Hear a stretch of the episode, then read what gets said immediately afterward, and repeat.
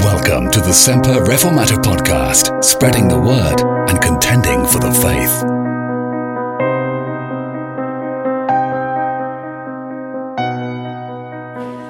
We turn back to Revelation chapter five. And I want to look today at verse eleven down to verse fourteen.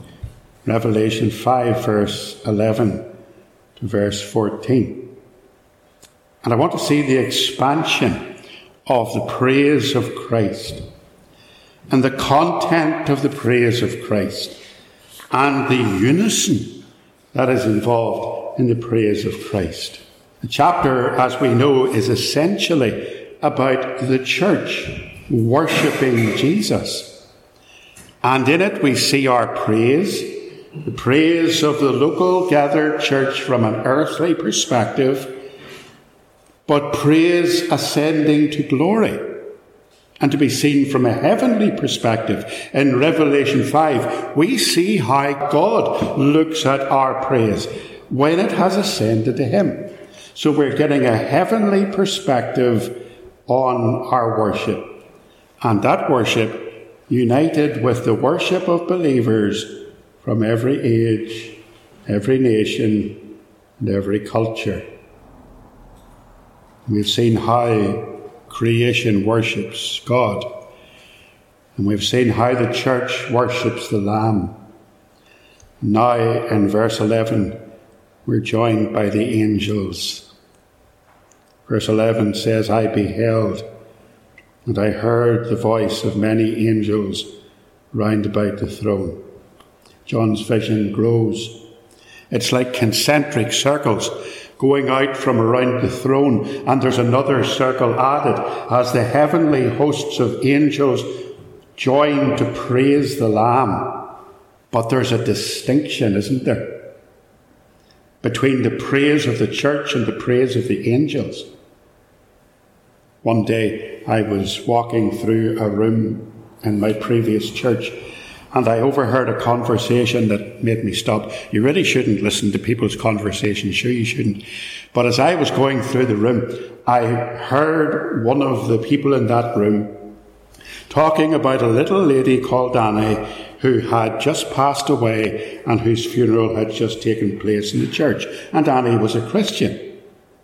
And we know that when a believer dies, they go immediately into the presence of the Lord.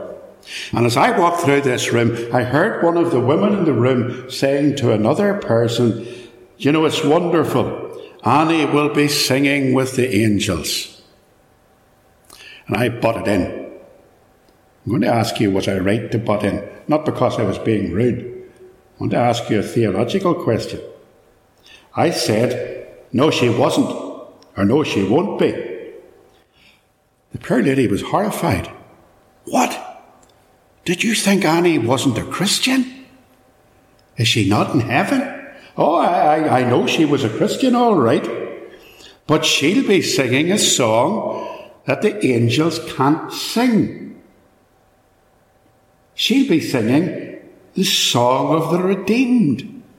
Because creation, which will be redeemed creation, and the redeemed of the Lord, His people, in Revelation five and verse nine, are singing a new song. They're singing, Thou art worthy to take the scroll and to open its seals, for you were slain, and hath redeemed us to God by your blood. The angels can't sing that song. The angels are unfallen. The angels that are around the throne. They were never redeemed by the shed blood of the Lamb who was slain. They have not been adopted into God's family. They have not known the blessings and the benefits of redemption. They have not known what it means to be made kings and priests unto God. They are created to bring praise and glory to the triune God. Remember what the shepherds saw in Luke chapter two and verse thirteen, where it says, Suddenly there was with the angel a multitude of the heavenly host, praising God and saying, Glory to God in the highest, and on earth peace, goodwill toward men. The angelic host are praising here. They're around the throne. They're in this outer circle, but they're not singing the song of the redeemed. So they're not. They're praising the Lord, not for their redemption, but because of our redemption. They're praising God because we have been redeemed and because He is worthy to be praised. Matthew Henry here comments, though they did not need a Saviour themselves, yet they rejoice in the redemption and salvation of sinners. And they agree with the church in acknowledging the infinite merits of the Lord Jesus as dying for sinners, that He is worthy. So the expansion of the praise of Christ. Can you imagine what it would be like in the midst of that heavenly throng, singing a new song? Singing with a loud voice, says verse twelve, or rather saying with a loud voice. We're going to see the content of the praise of Christ. They're praising Him with this loud voice. I can imagine so. Look at the number that's here. There's the entirety of the heavenly host. There's angels that cannot even be counted in verse eleven. Ten thousand times ten thousand and thousands of thousands. You couldn't even begin to count the number of these angels. And they're all praising at the same time. Imagine the volume. And what are they praising Him for? Just look at the text for a moment. In verse twelve. Worthy is the Lamb that was slain to receive power and riches and wisdom and strength and honour and glory and blessing. They're praising Him for His great omnipotence, for His great possessions. He owns the cattle on a thousand hills. All creation is His. For His omniscience, His all-knowing, His everlasting endurance. He is from everlasting to everlasting. For His preeminence, He is crowned with honour and glory and blessing. Now let's do some application. Remember what we learned in the opening verses of this chapter. Remember that there was a scroll that no one could open. And remember that we learned that it's the scroll of destiny. It's the plan of God for His creation, and in particular for us, for human beings, for mankind. And unless that scroll can be opened and enacted, then the entire universe is lost. But no one can open it. And so John fell into uncontrollable weeping because no one could open the scroll. And then we see Jesus, the Lion of Judah, the Lamb who was slain, the one who was worthy to take the scroll and open the seals and take destiny into His hands. Take control. And when He does that, all of creation and all of the redeemed and all of the angels burst forth into this great celebration of praise. Why? Because Jesus is in control of history. He's in control of the destiny of the world. He's in control of the destiny of mankind. He's in control of my destiny. He's in control of your destiny. Now, I want you to grasp that fact very firmly. Jesus is in control. The scroll has been opened. He is in control of everything. That's the Christian response to those people who want to cull the human race because they think it'll save the planet. The climate change alarmist cult The people who think that the way to bring a future for this earth is to depopulate it. The answer is that Jesus is in control. In fact, Jesus is and has absolute power. I want you to turn with me in your Bible to First Chronicles twenty-nine and verse eleven. First Chronicles chapter twenty-nine and verse eleven. And here is David blessing the Lord. In verse ten it says, David said, Blessed be thou, Lord God of Israel, our Father, forever and ever. Verse eleven. Thine, O Lord, is the greatness and the power and the glory and the victory and the majesty. For all that is in the heaven and in the earth is thine. Thine is the kingdom, O Lord. Thou art exalted as head above all. Both riches and honour come of thee, and thou reignest over all. And in thy hand is power and might, and in thy hand it is to make great and to give strength unto all. Therefore, our God, we thank thee and praise thy glorious name. A little aside, we'll see this next week perhaps. There are some people who look at Revelation and read it in the light of Matthew chapter twenty-four. That's entirely wrong. Revelation should be read in the light of the Old Testament. We'll perhaps see that. But when you read that verse in First Chronicles chapter twenty-nine, you can think that John must have been remembering those words. What amazing authority rests in the hands of Jesus. He is all-powerful. Now, I'm telling that for a reason. Because if that kind of power and authority rested in the hands of a single man, or a government, or an earthly power, that unbridled authority and power would be extremely dangerous, wouldn't it? They say that power corrupts. They say that absolute power corrupts absolutely. Think of the corruption that goes on in the corridors of power in national governments. Our Prime Minister, our present Prime Minister, is the first in a very long time to have actually been convicted of an offence while in office. Politics is corrupt. But our destiny doesn't rely on governments.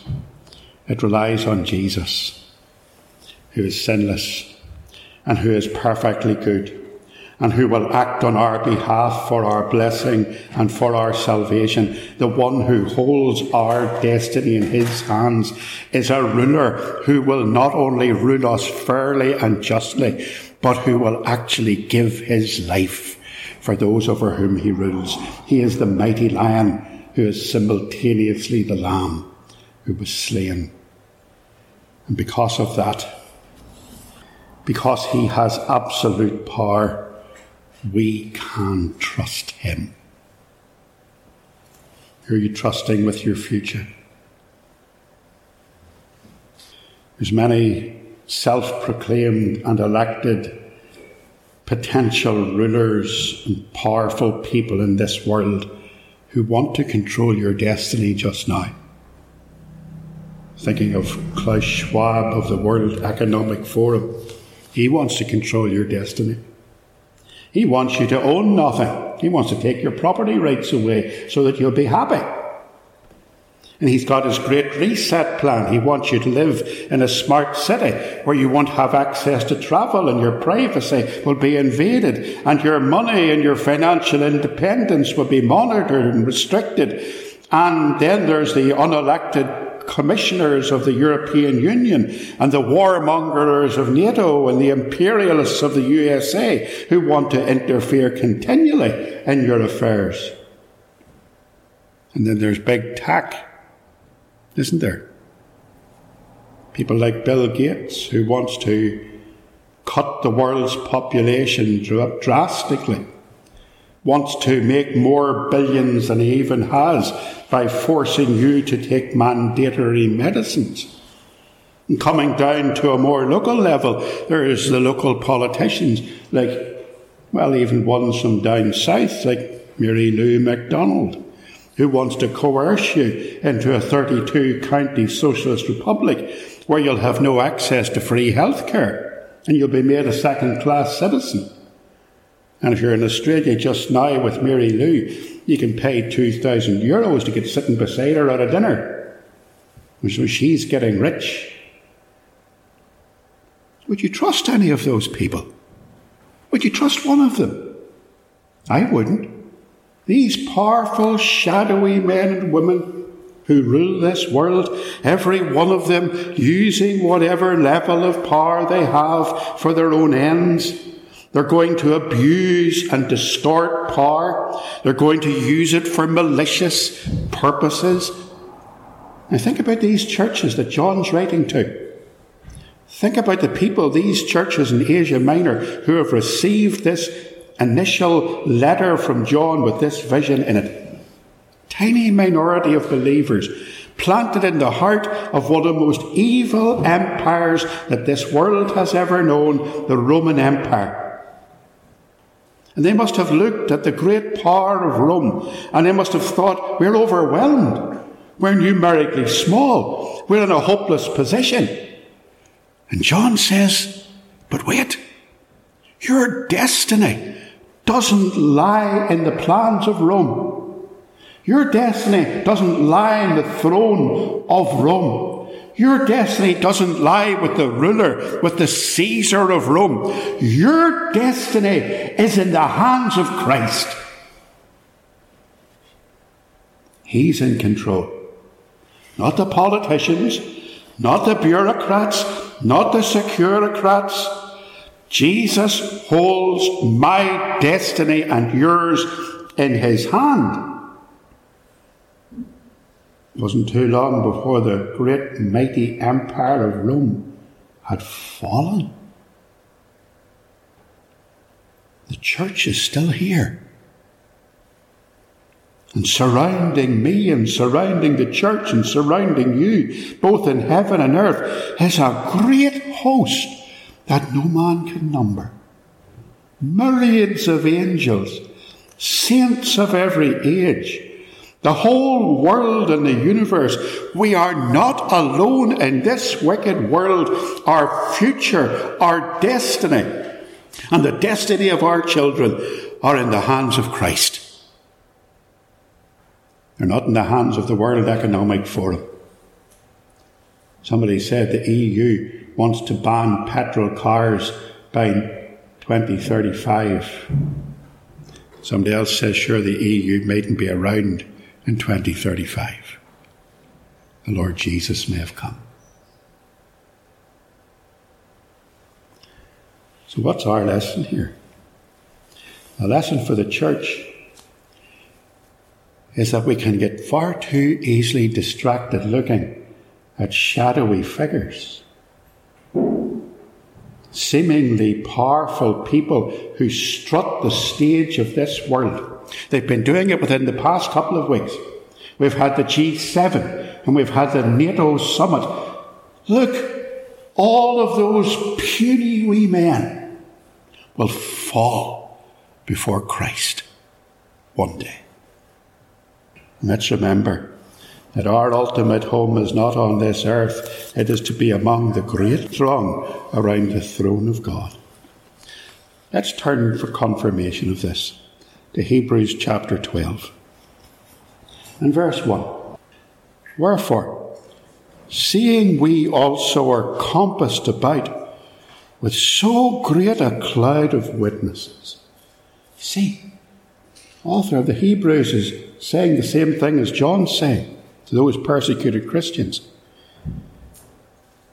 He says, let us lay aside every weight and the sin which doth so easily beset us, and let us run with patience the race that is set before us, looking unto Jesus, the author and the finisher of our faith, who for the joy that was set before him endured the cross, despising the shame, and is sat down at the right hand of the throne of God. I want you to note one more thing in this particular section. Because I want you to see what the created world says in verse thirteen. This is important too, to get a proper perspective on the way this world is being run at the minute by earthly, ungodly people. Look at verse thirteen in our passage in Revelation five. And every creature which is in heaven, and on the earth, and under the earth, and such are as in the sea, and all that are in them, heard I saying, Blessing and honour and glory and power be unto him that sitteth upon the throne, and unto the Lamb for ever and ever. You'll hear a lot of talk now and in the future about saving the planet. They're going to make saving the planet a health issue, so they can control it, control you. Well, I've got bad news for them. The planet's not on their side. The planet's on our side. The planet's on God's side.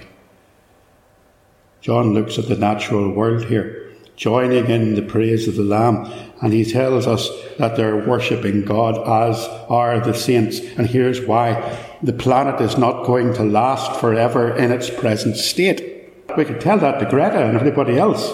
Calm down, girl. The planet's not going to last the way it is. Just like us, this planet is fallen, and it's burdened by Adam's sin, and it's ruined, and it's dying, and it's spinning out of control. But yet the planet too has a destiny. And I want you to turn one final text in Romans chapter eight and verse eighteen. For I reckon that the sufferings of this present time are not worthy to be compared with the glory which shall be revealed in us. Now here's the verse you need to underline. For the earnest expectation of the creature, the creation, waiteth for the manifestation of the sons of God. That'll be on the last day. Verse twenty. For the creature was made subject to vanity, not willingly, but by reason of him who hath subjected the same in hope. Verse twenty-one, because the creature, the creation itself, shall also be delivered from the bondage of corruption into the glorious liberty of the children of God. For we know that the whole creation groaneth and travaileth in pain together until now. And not only they, but ourselves also. Down to the bottom of the verse, waiting for the adoption, to wit, the redemption of our body, Resurrection Day. The planet is on God's side. All of creation, the whole of the universe, damaged by Adam's sin, is waiting for Jesus on the last day, when creation will be restored to its pre-fall condition. And around the throne of God, the whole of the created order rejoices in the praises of the Creator. Lastly, in verse fourteen, we have the unison of the praise of Christ. The four living creatures, the four beasts, said, Amen. And the four and twenty elders fell down and worshipped him that liveth forever and ever. Christ holds my destiny. In his hands, the powerful Christ. Is it any wonder that the church and creation bow the knee before him and cry, Worthy is the Lamb.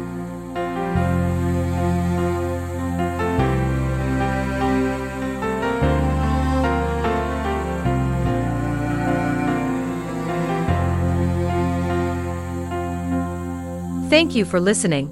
If you've enjoyed this episode of the podcast, please help to make it better known by opening the podcast app on your phone or mobile device. Then, search for The Semper Reformator Podcast. Subscribe and give it a five-star rating. See you next time.